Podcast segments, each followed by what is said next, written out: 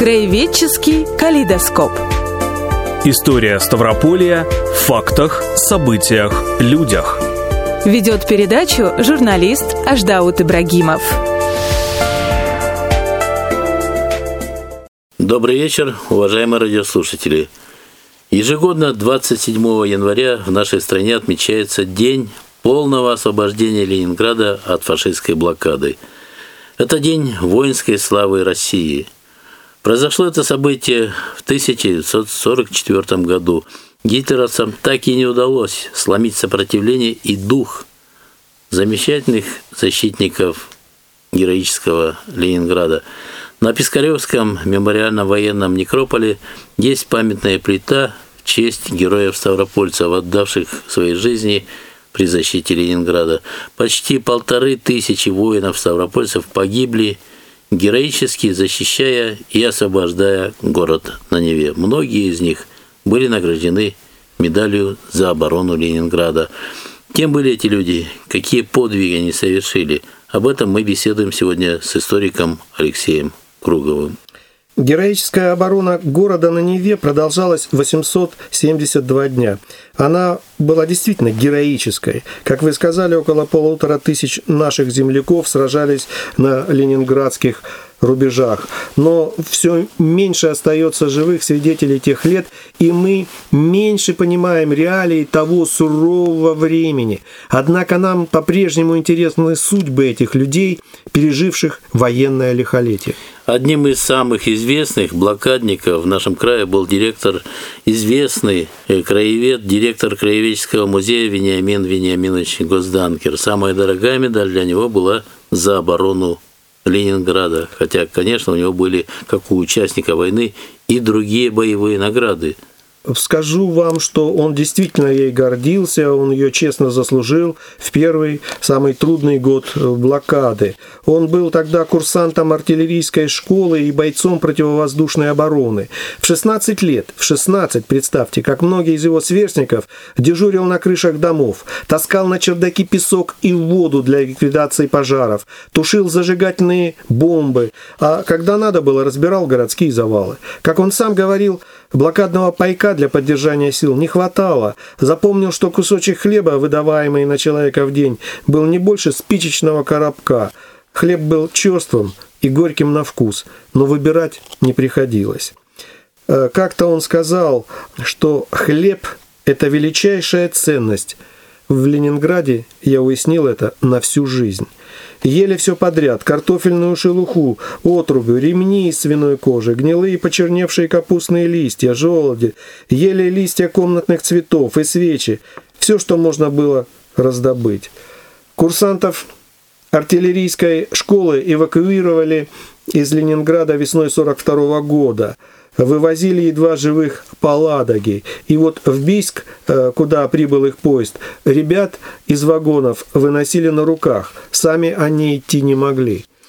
Вениамина Вениаминовича Госданкера, как и многих других ленинградцев, спасла дорога жизни. Что такое дорога жизни, по-настоящему понимали, наверное, те, кто пережил самую страшную блокадную зиму. Те, кого спасла эта ледовая трасса – это чуть более 30 километров, но попробуй ее проехать. Мы знаем, что лишь 3% горожан погибли под бомбами и снарядами. Большинство умерло от голода и холода. В середине ноября 1941 года в день от голода умирало до 6-7 тысяч человек. Ну, это страшно. Ленинградцев от холода и голода спасали и наши земляки. Вот расскажите о них. Я знаю, что вы и этой темой занимались как историк. Ну, это были самые обычные люди. Мы берем простые человеческие судьбы. Вот водитель, красноармеец, э, Ворсин Тимофей Данилович из села Тугулук 45 э, суток совершал рейсы по Ладожскому озеру. Он возил на своей полуторке продовольствие по дороге жизни через Ладогу, и он, этот человек, Тимофей Данилович проработал шофером в колхозе 35 лет и только в годы войны поменял свое обычное место работы. Более 400 раненых вывез из Ленинграда на своей машине наш земляк, сержант Семенов Иван Илларионович. Он вспоминал, что вражеские снаряды и бомбы оставляли на дороге полыньи. Они буквально сразу затягивались льдом. Потом выпавший снег их маскировал, и они представляли большую опасность для людей. Зазевался водитель, провалился под лед. Одно мгновение, и, и погиб смерть, сам, да. и люди погибли. Вот известно, чтобы снизить риск обнаружения, машины двигались с потушенными фарами. Самым опасным считался так называемый девятый километр. Почему? Ну вот э, все водители говорят, что здесь дорога приближалась к захваченному гитлеровцам берегу, э, и машины попадали под обстрел вражеской артиллерии. И водители считали, что прошел этот чертов девятый километр, ну вроде как проехал. Хотя э, ехали они с открытыми дверями. Я м, прочту вам воспоминания Тимофея Даниловича Ворсина. Э, вот что он писал о тех днях. «Машины наши шли с интервалом 50-60 метров. Дверцы были открыты. Лед угрожающе потрескивал. Дорога была изрыта взрывами снарядов. Автомобиль в любой момент мог уйти под лед. На полпути Две машины все-таки ушли под лед. И, но, к счастью, оба шофера успели выпрыгнуть из кабины. Э, он постоянно пишет «Страшно хотелось спать. Э, чтобы не заснуть, сзади привязывал котелок, который бил меня по затылку. Вот такой будильник был. И простому водителю приходилось чрезвычайно э, трудно. Не хватало горючего, инструментов, запчастей. Э, люди там работали на пределе, и э, далеко не каждый проезд по дороге заканчивался благополучно. Э, порой машины выходили из строя. Ты вот попробуй на морозе, там минус 20, ветер, э, при свете костра поработать гаечным ключом. Руки отмораживали. И каждый день подвергали опасности свои Э, жизни. Э, поэтесса Ольга Бергольц написала замечательные стихи Дорогой жизни шел к нам хлеб, Дорогой жизни многих к многим, Еще не знают на земле страшней и радостней дороги. Да, замечательные стихи. Э, по ледовой трассе подвозили боеприпасы, вооружение, продовольствие – топливо, эвакуировали больных, раненых, детей. Э, вот данные статистики по разным источникам от 16 до 18 тысяч человек работали на этой ледовой трассе, помогали водителям, о которых вы только сейчас рассказали, преодолевать опасные участки. За время функционирования этой магистрали по ней были эвакуированы около миллиона 376 тысяч человек – перевезено миллион шестьсот пятнадцать тысяч тонн груза. Действительно дорога жизни. Да, ну и представить такое количество людей, перевезенных и грузов, достаточно сложно. Речь шла на миллионы. Одним из тех, кто прикрывал с воздуха Ленинградскую дорогу жизни, был летчик Валерий Афанасьевич Паскуряков, выпускник школы номер 3 города Ставрополя. И вот э, летом 42 года его направили в 12-й истребительный полк Балтийского флота. Э, храбро сражался, э, на его счету 360 боевых вылетов, 14 сбитых вражеских самолетов.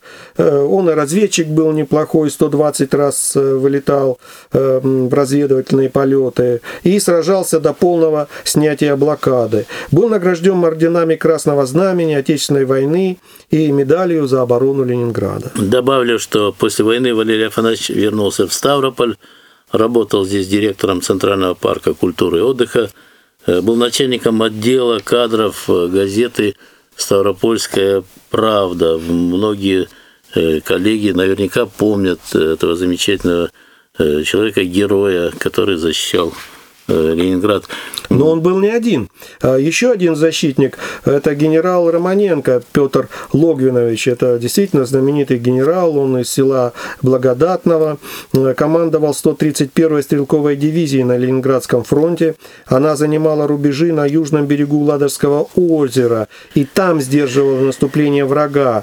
И дивизия генерала Романенко одной из первых в тяжелых боях прорвала вот это самое кольцо окружения уважение за проявленный тогда героизм и умелое руководство воинскими соединениями э, Петру Логвиновичу Романенко было присвоено звание Героя Советского Союза. Вот Про... такой был Да, продолжим вот этот героический список. Вот среди солдат и офицеров, сражавшихся под Ленинградом, были самые разные люди.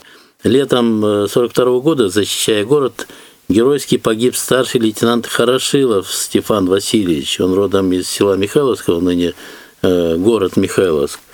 Или вот летчик Дмитрий Митрофанович Татаренко, тоже герой Советского Союза.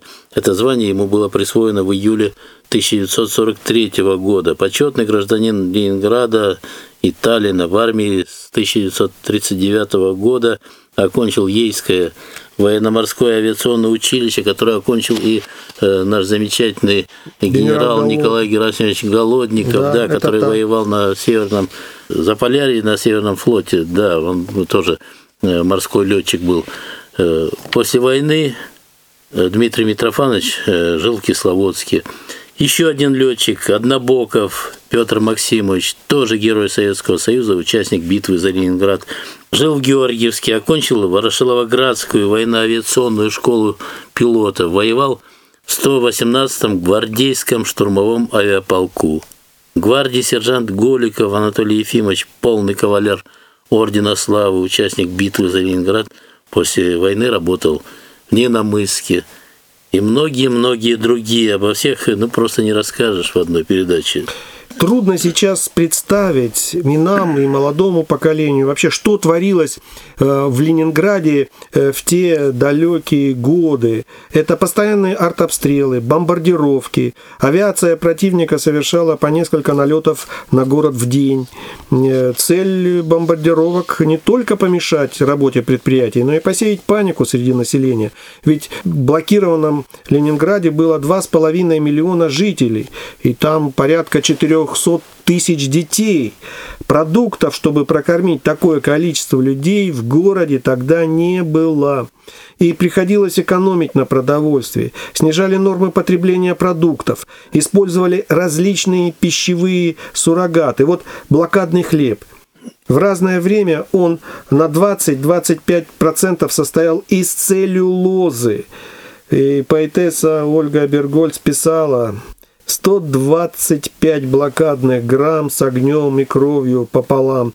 Э, солдаты на передовой получали больше, 500 граммов хлеба в день. Вот такой вот блокадный рацион. Да, город задыхался буквально в этой блокаде, переносил жесточайшие лишения. Э, люди в большинстве своем, в общем-то, и в этих условиях держались мужественно и благородно. И в это время, 9 августа 1942 года, прозвучала симфония ленинградская, симфония Дмитрия Дмитриевича Шостаковича. Эта музыка помогала людям выстоять. Совсем недавно э, был сериал э, об этой симфонии, о том, как в Ленинграде Звучала этот, эта великая да, музыка. проходил этот концерт. Но это был действительно потрясающий концерт. Его слушала вся страна, слушали, затаив дыхание. Но вы знаете, что еще меня лично э, где-то даже потрясло и удивило во многом? Речь идет здесь о том, как все блокадники говорили о радио ну, это были слова искренней, огромной благодарности. Вот, э, Легендарное Ленинградское радио. Легендарное да. Я, кстати, бывал там. Да, вот, вот э, ну, вот видите, годы. как вам повезло. Да. Э, но, э, смотрите, люди, ленинградцы, а там были сотни тысяч людей, они говорили, многие из них, мы все хотели одного, пусть говорит радио, без него страшно, без него как в могиле. Мы все выдержим, говорили ленинградцы, но пусть радио не молчит. И оно не молчало.